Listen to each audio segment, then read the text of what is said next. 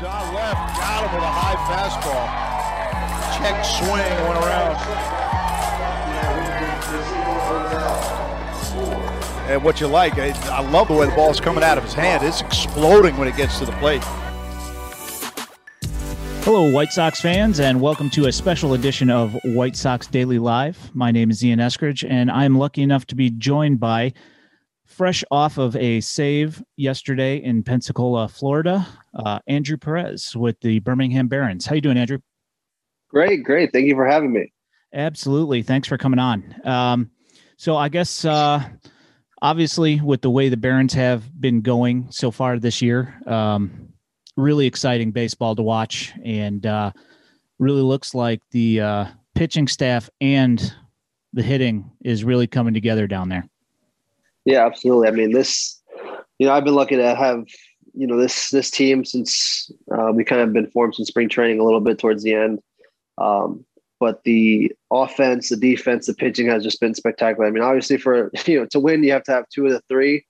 I mean, we've been you know on the offensive side hitting the ball, playing the small ball when needed, base running. Um, on the defensive side, you know, our infield's been phenomenal, catching, outfield, um, and the bullpen, the starting pitching has all been just spectacular. So, you know, a lot of that goes up top too from the you know from the managing perspective. You know, Justin Jirschele is. I've been you know thankful to have him my last uh, two and a half years in pro ball. Obviously, the experience from Richard Dotson with, you know, 10 plus years of major league experience plus coaching, obviously, throughout the years, major league and minor league. And then obviously Cam Seitzer. And he's been great with the offense. And our strength and conditioning coach, uh, George Temke, who I actually had him also my uh, half season and actually my half of my, the second half of my first full season in Winston. And then obviously Kimbo young Kim Wu. I've had him since you know I was drafted. So it's been a lot of chemistry, you know, a lot of camaraderie in this ball club, and it's been awesome. It's been fun to watch. Yeah, so let's go back to uh, let's go back to uh, you came out of uh, Orlando uh, High School, um, went to University of South Florida, and uh, first year uh, you did some starting and you also did some relief work. Uh, Seventeen, you're a finalist for the Gregg Olson Award uh, which also uh, Lincoln Henzman, your teammate, also was a finalist for. yeah, looking back, I actually realized though it's pretty neat. Yeah. So, uh, and then 2018, uh, it's All American Conference second team. Is that uh, that's correct?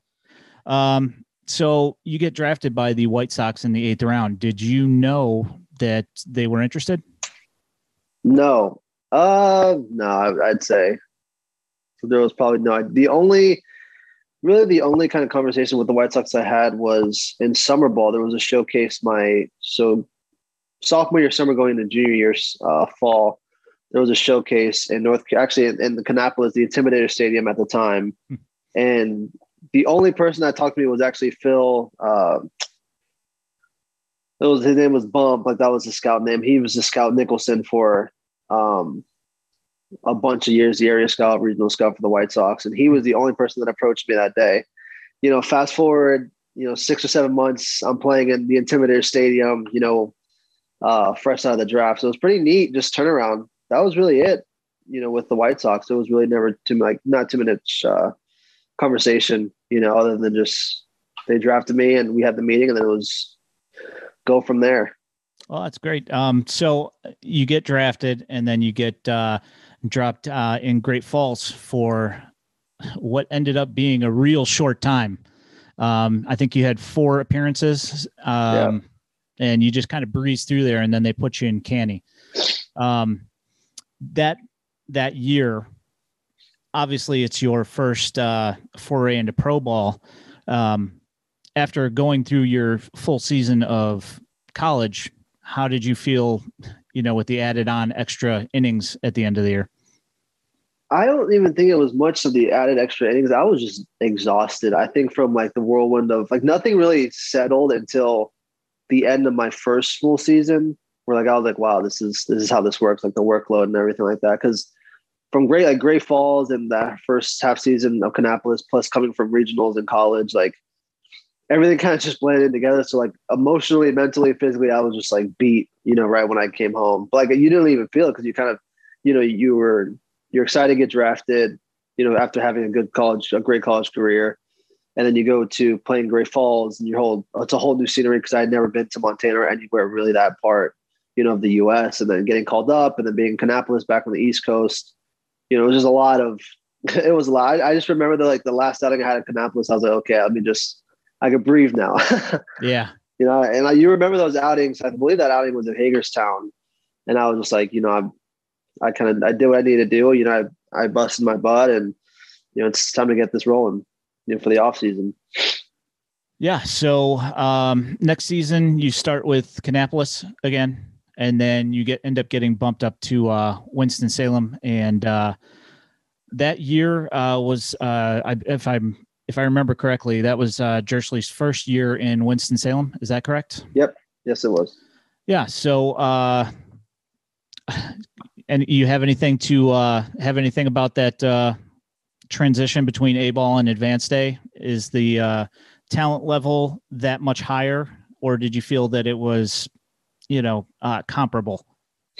I think the biggest thing for me was, you know, as you start to go up, you start to realize what your strengths are, and you start to really challenge your strengths and challenge your strengths with other really top hitting prospects and stuff like that. So I think once I learned what my strength was as a pitcher, and using and once I got to high, it was more of kind of like learning analytics, you know, learning the heat maps of hitters, you know, where their cold zone is. Like this guy can't hit this pitch in this spot. So be the best, throw your strength in his weakness, you know. And the biggest thing for me was like being as consistent as possible. Obviously, I having Jirschele, I was really comfortable with how he goes about his business and how he wants things done.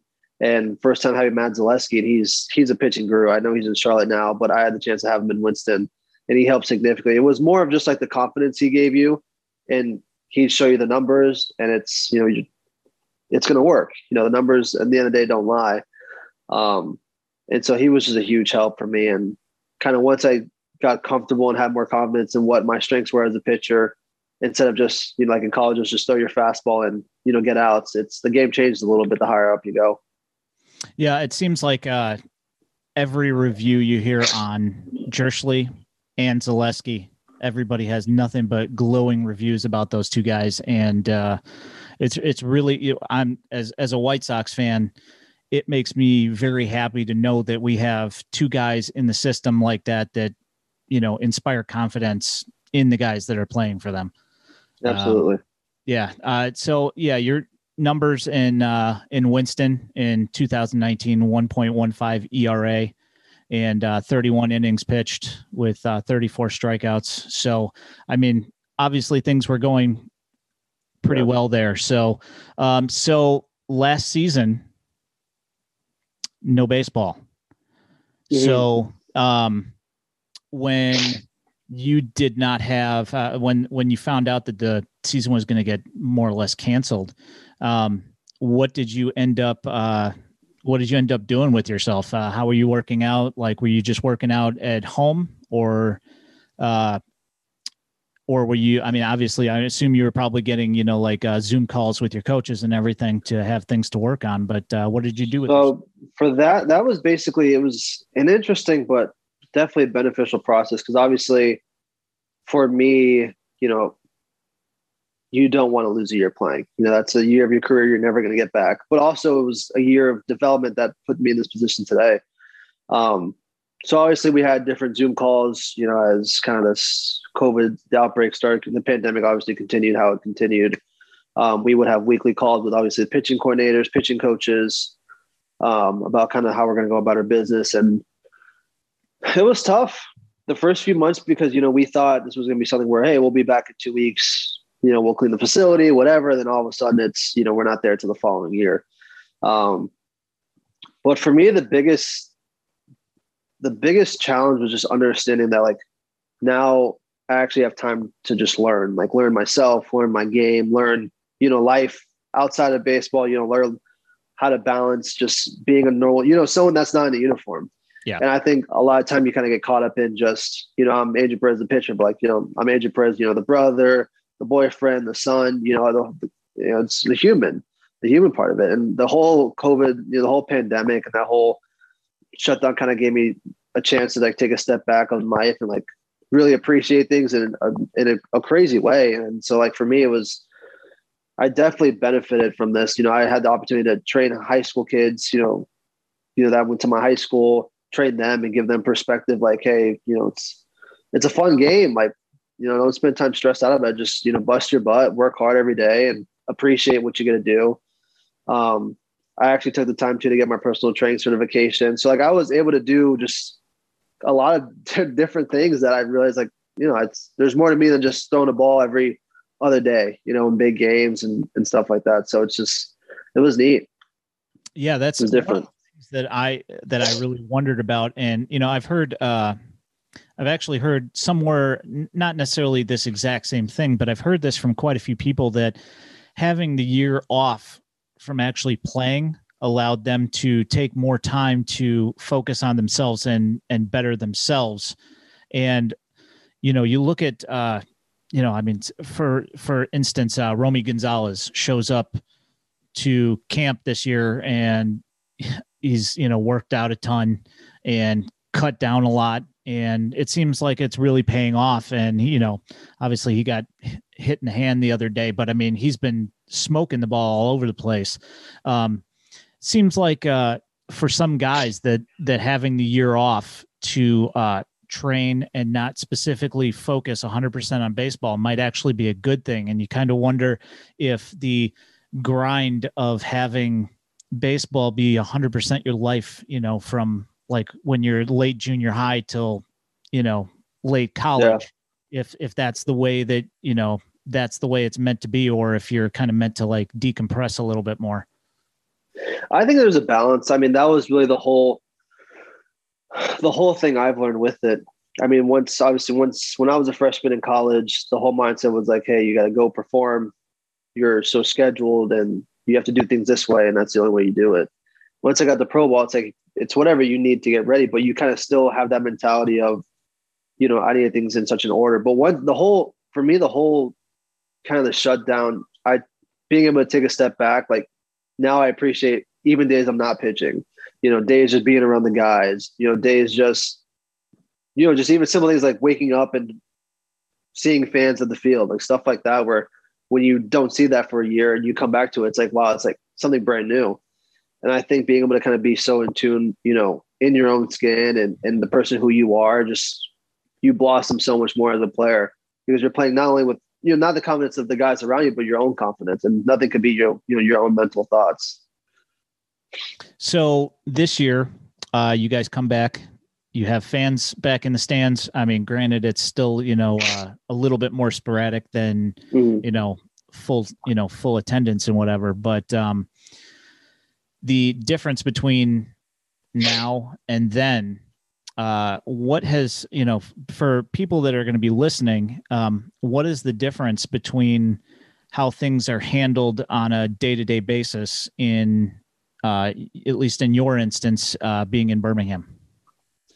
Definitely well even from the first outing i had like it was a surreal feeling seeing having fans in the stands. Like i completely just remember that feeling and it's you know because when I was down in the Dominican, there was no fans at the games, like there was no fans in the facilities, you know. So that first outing coming out there, like being able to see family, being able to see friends, you know, it's different. And obviously, with the protocols, there's you know there's limitations. Obviously, as that loosens out now that the vaccine is being you know widely spread out through, obviously county to county, state to state, and all the you know the minor league affiliates. So hopefully things kind of just kind of retract a little bit as time goes on.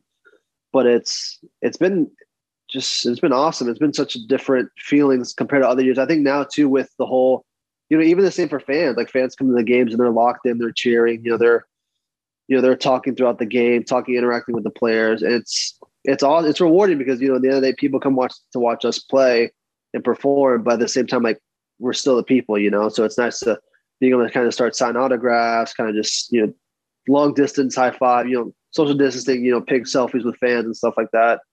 Um, it's been pretty neat to get back to that because I, I, was always big with you know fan interaction. It's it's neat, even when they heckle you. You know, you got to always you got to always enjoy it.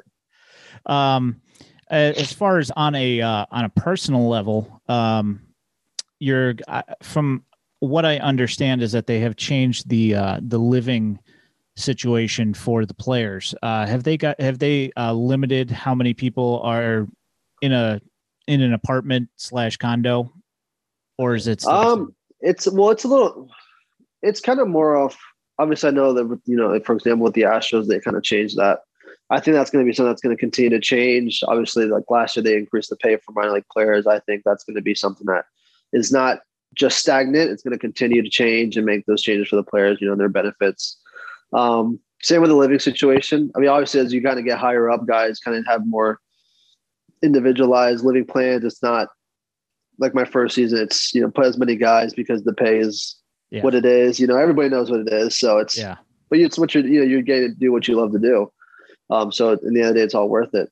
But um, it's definitely you know a lot more. Like right now, I'm in you know I have a studio um, in Birmingham. So some of the guys have like one bedrooms, two bedrooms, um, a few three guys, and you get three bedrooms apartments. So nothing you know too crazy. Obviously now with the pay, it's a little more feasible. You know, it's not breaking the bank.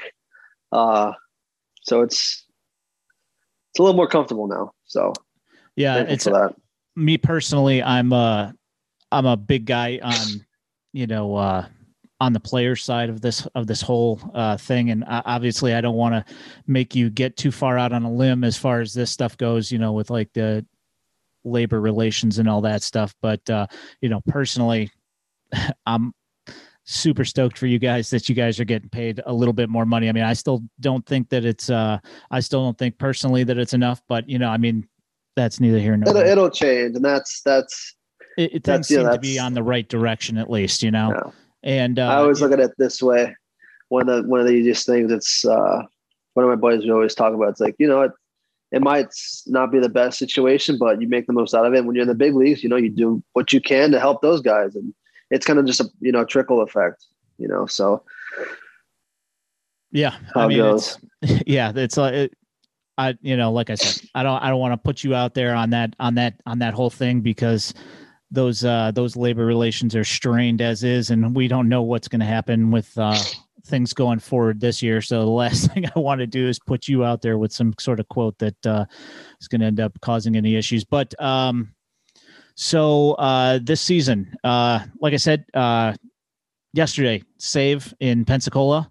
Um, you're out there battling against JJ Bleday, and you end up uh, firing one past him up high.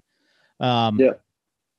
Uh, as far as your, uh, as far as you, the player, um, your uh, fastball, curveball, changeup is that is that uh, fastball, right? slider, changeup, slider. Gotcha.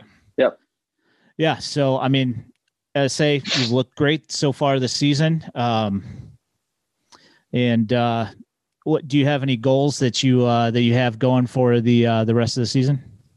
you know, obviously with this ball club is, you know, it's a little different with no playoffs and everything, but you know, be one of the best teams in minor league, be a part of one of the best teams in minor league baseball. I mean, obviously, a lot of us who have had to shut down this past year, you know, the team standpoint, why not be the best team?